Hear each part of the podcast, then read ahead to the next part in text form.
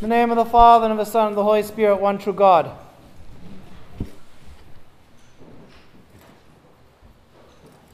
Today we have the parable of Lazarus and the rich man, the anonymous rich man, the nameless rich man, and the named poor man. We have the one whose help is God, and that's actually what the name Lazarus means. God is our assistance or our help or even salvation. And the one who is satisfied and unconscious,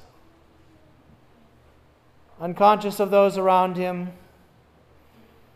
And if he's unconscious of the poor man at his gate, then he's unconscious of his own poverty. Because, brothers and sisters, this is what is going on when we have this disjunction between what we have inside and what we have outside. When we outside have the things that satisfy us and comfort us and quiet all kinds of internal strife that cover over internal poverty then we go about and we don't think about the things that we need to do in terms of other people. This is what this really proceeds out of. The lack of concern for another human being comes out of the lack of humanity in one's own heart. The lack of that recognition of the image of God in your neighbor is the lack of the recognition of the image of God within us. The lack of seeing Christ in the neighbor is the lack of seeing Christ within us.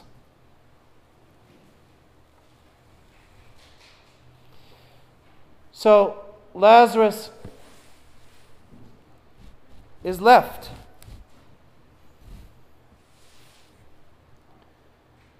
And he's left because he's, he's dirty. He's left by the rich man because he's dirty and he's unpleasant. And we, we don't know that Lazarus was a great, wonderful, pleasant, nice, poor man. We just know that he was poor. And certainly that his poverty was unpleasant. The dogs were licking his sores. So he's uh, gross, disgusting. So, this same person is the person that is somehow a proof. A proof that God loves the world. a proof that God has a plan for us. The rich man is not a proof that God loves the world, and the rich man is not a proof that God has a plan for us. The rich man has his own plan, and once he's done with it, that's it. Eat, drink, and be merry, for tomorrow we die. It's the plan of the rich man. But Lazarus' need calls out to God. Lazarus' desperation, Lazarus' humiliation calls out to God.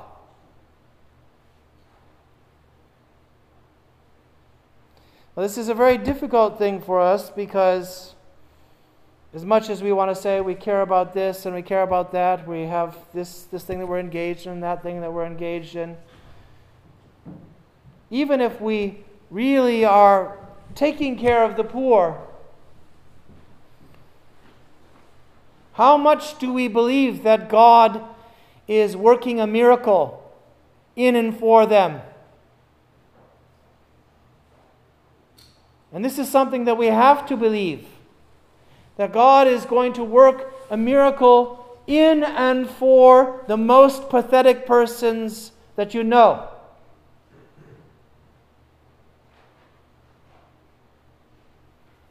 You know, one of the things that sometimes people, in a trite way, when they're justifying their atheism, do, while they're sitting comfortably having their ham sandwiches or whatever, they say, well, you know, how could you have a God that allows this? A child goes blind because they're by some polluted body of water. How can you have a God that does this? So I don't have to believe in God. But that child who goes blind, thus, is just an example of a lower being. If that's the case, then everybody who suffers is in quality lower than the people who don't suffer. If your life is reduced in any way in this world, it is lower than the life of someone else. If there's no God, if there's no divine image residing in our hearts, then when we suffer or when we're somehow debilitated or handicapped or whatever, missing this or missing that in this life, then we are just a lower being. But that's not true. That's not true, and we know it's not true. In our hearts, we know it's not true that someone who is suffering is not lower than the person who is not suffering. Someone poor is not lower than the rich man.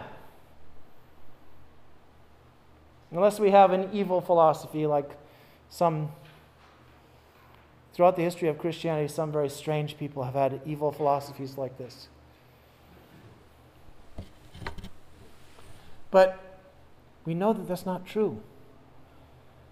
God cares for and will reward those who have suffered.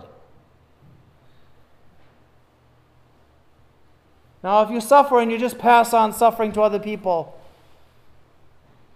then you lose it. But if you suffer and you seek the God who will help you now, and He won't help you by giving you a brand new car or something that some prosperity gospel idiot says. And when I say idiot, I mean it in the theological sense.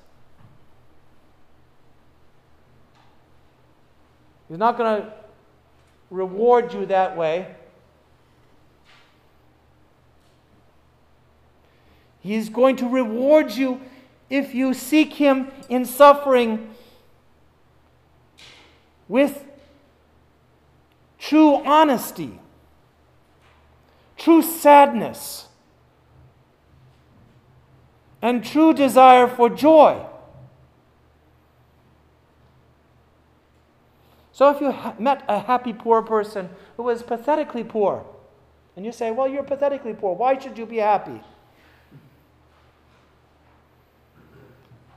Then we are not believing. And what are we not believing? Well, it's not just that we're not believing in God, we're not believing in the reality of true joy. That this world is made for beauty and for goodness.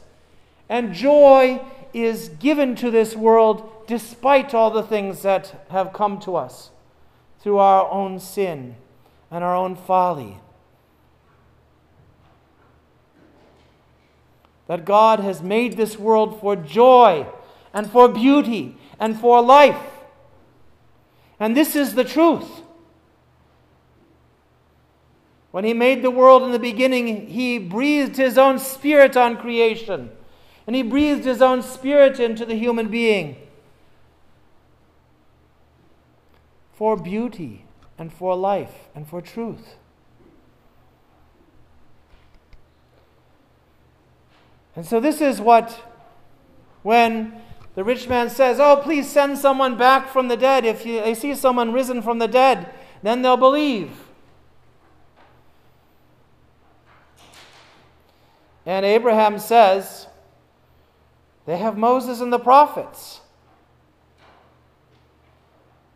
And when we see Moses and the prophets, we might say, oh, we look somewhere in the Old Testament, it says something that seems very difficult, very hard, very strange. The same objection that we have when we look at life. Somewhere in life, there's something very difficult, very hard, and very strange. Thus, it can't be really that God has made the world for this joy, and that there is a God, and that there is joy. No, but God has made the world for good. He has made the world because He wants to have something good that He can share His life with. He has made the human being to be face to face with Him in life and in love and in joy. And that is a joy that meets us in any kind of suffering. So if we don't believe it when we see the poor man and the sick man, then we certainly will not see it, we believe it when we see the resurrection. What he's really pointing to is that if you don't believe now, you won't believe when God even stands in front of you. Because you'll see God the same way that you saw God in your neighbor. You'll see God the same way that you saw God in your neighbor, and you'll say, But this is hard. You're difficult, God. It's too much light. It's too much joy. It's too much life. And, brothers and sisters, this is a problem now. We all know that there's a problem with people getting negative about their own lives. I don't need to go into details, but there's the second largest cause of death for young people nowadays is very bad. People think that their life is not good and even end their life. But we have to believe. All you have to do is to go out and see the world that God made. All you have to do is recognize that you have breath. All you have to do is recognize that God is here for you. There's nothing too hard for God to help you with. And remember that. You know, we try to make sure that kids never have problems, right?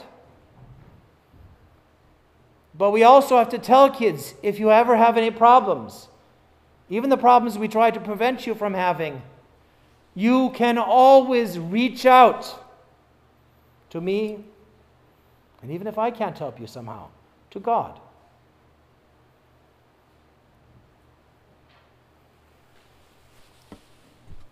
Even if you're lying on the side of the road and dogs are licking your wounds, you can still reach out to God. And God will give you life. You can start by saying a prayer, asking God for help You can start by recognizing that you did not make the world, you did not make yourself, but God made you for good. He made you to be a good thing in His creation. He made the creation to be a good thing for you. He made life to be this unending place where we can find joy at all times. That's the thing that we don't understand. If you're sad, okay, you can be really super sad. You can be so sad you can't get out of bed. You can be so sad that you can barely open your eyes. But you can also have joy too. At that very same time, if you say, well, okay, this is the oppression I'm living under, this is the terrible thing that's afflicting me. But I'm going to use whatever bad thing has come to me as a place to seek God, as a means of my salvation, even. And that's the story of the whole Old Testament. They have Moses and the prophets. What are Moses and the prophets telling them? Moses and the prophets are telling them every time something bad happens, God will turn it around. And there's lots of bad. So much bad that you would expect the people that were like the, the Jews in the Old Testament, that they would just cease to exist. But they don't.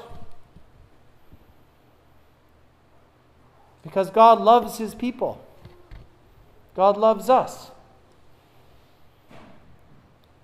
And we will not cease to exist. And he has overthrown death And nothing in this world makes you a lower person. Nothing that the world can ever throw at you. Nothing that the world can ever do to kick you down ever really makes you a lower person because God, who is the God of love, has made you and has made you for good. And then the last thing that while you're suffering from whatever thing, even if it keeps you in your bed, or, if you're like Lazarus, keeps you on the side of the road being licked by dogs. The last thing is that Christ is risen.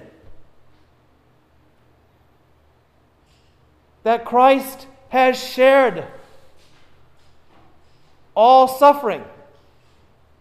In his cross, he has shared all suffering. Lazarus being licked by dogs, and another person being depressed, and another person being feeling alone, all those things, Christ has shared it through his cross. All kinds of unmentionable evils in this world. Christ has shared it through his cross. And if we think of Christ sharing our suffering on the cross and making what hurts us a place where there is a miraculous intervention, not the intervention that necessarily prevents all the hurt, but an intervention which secretly builds, if we seek it, a power in the midst of that hurt. A power to overcome all kinds of evil. And that power gives us cheerfulness gives us joy, gives us things that endure forever. And it's not because God has made everybody wealthy that St. Paul says, as it is written, He has dispersed abroad, He has given to the poor. Well, who are the poor? Every single one of us, no matter how much money we have, are going to suffer and feel oppressed at some point. And if we recognize that, and we seek Christ's cross and Christ's life, then we'll seek his righteousness that endures forever. And we'll do accordingly the right things. We'll be generous ourselves. Because we will have overcome anything that the world puts on us to limit us. So let us seek that joy which makes even the lowliest person great in the kingdom of heaven. Has put down the mighty from the th- their thrones and exalted those of low degree. He has filled the hungry with good things, and the rich he has sent empty away. That's what the Mother of God tells us. So let us seek that power that overturns all the folly in this world. And we'll know that. It'll be our secret, our hidden thing. That won't be hidden when we're joyful. by the power of his cross and his resurrection. In the name of the Father, and of the Son, and of the Holy Spirit, one true God.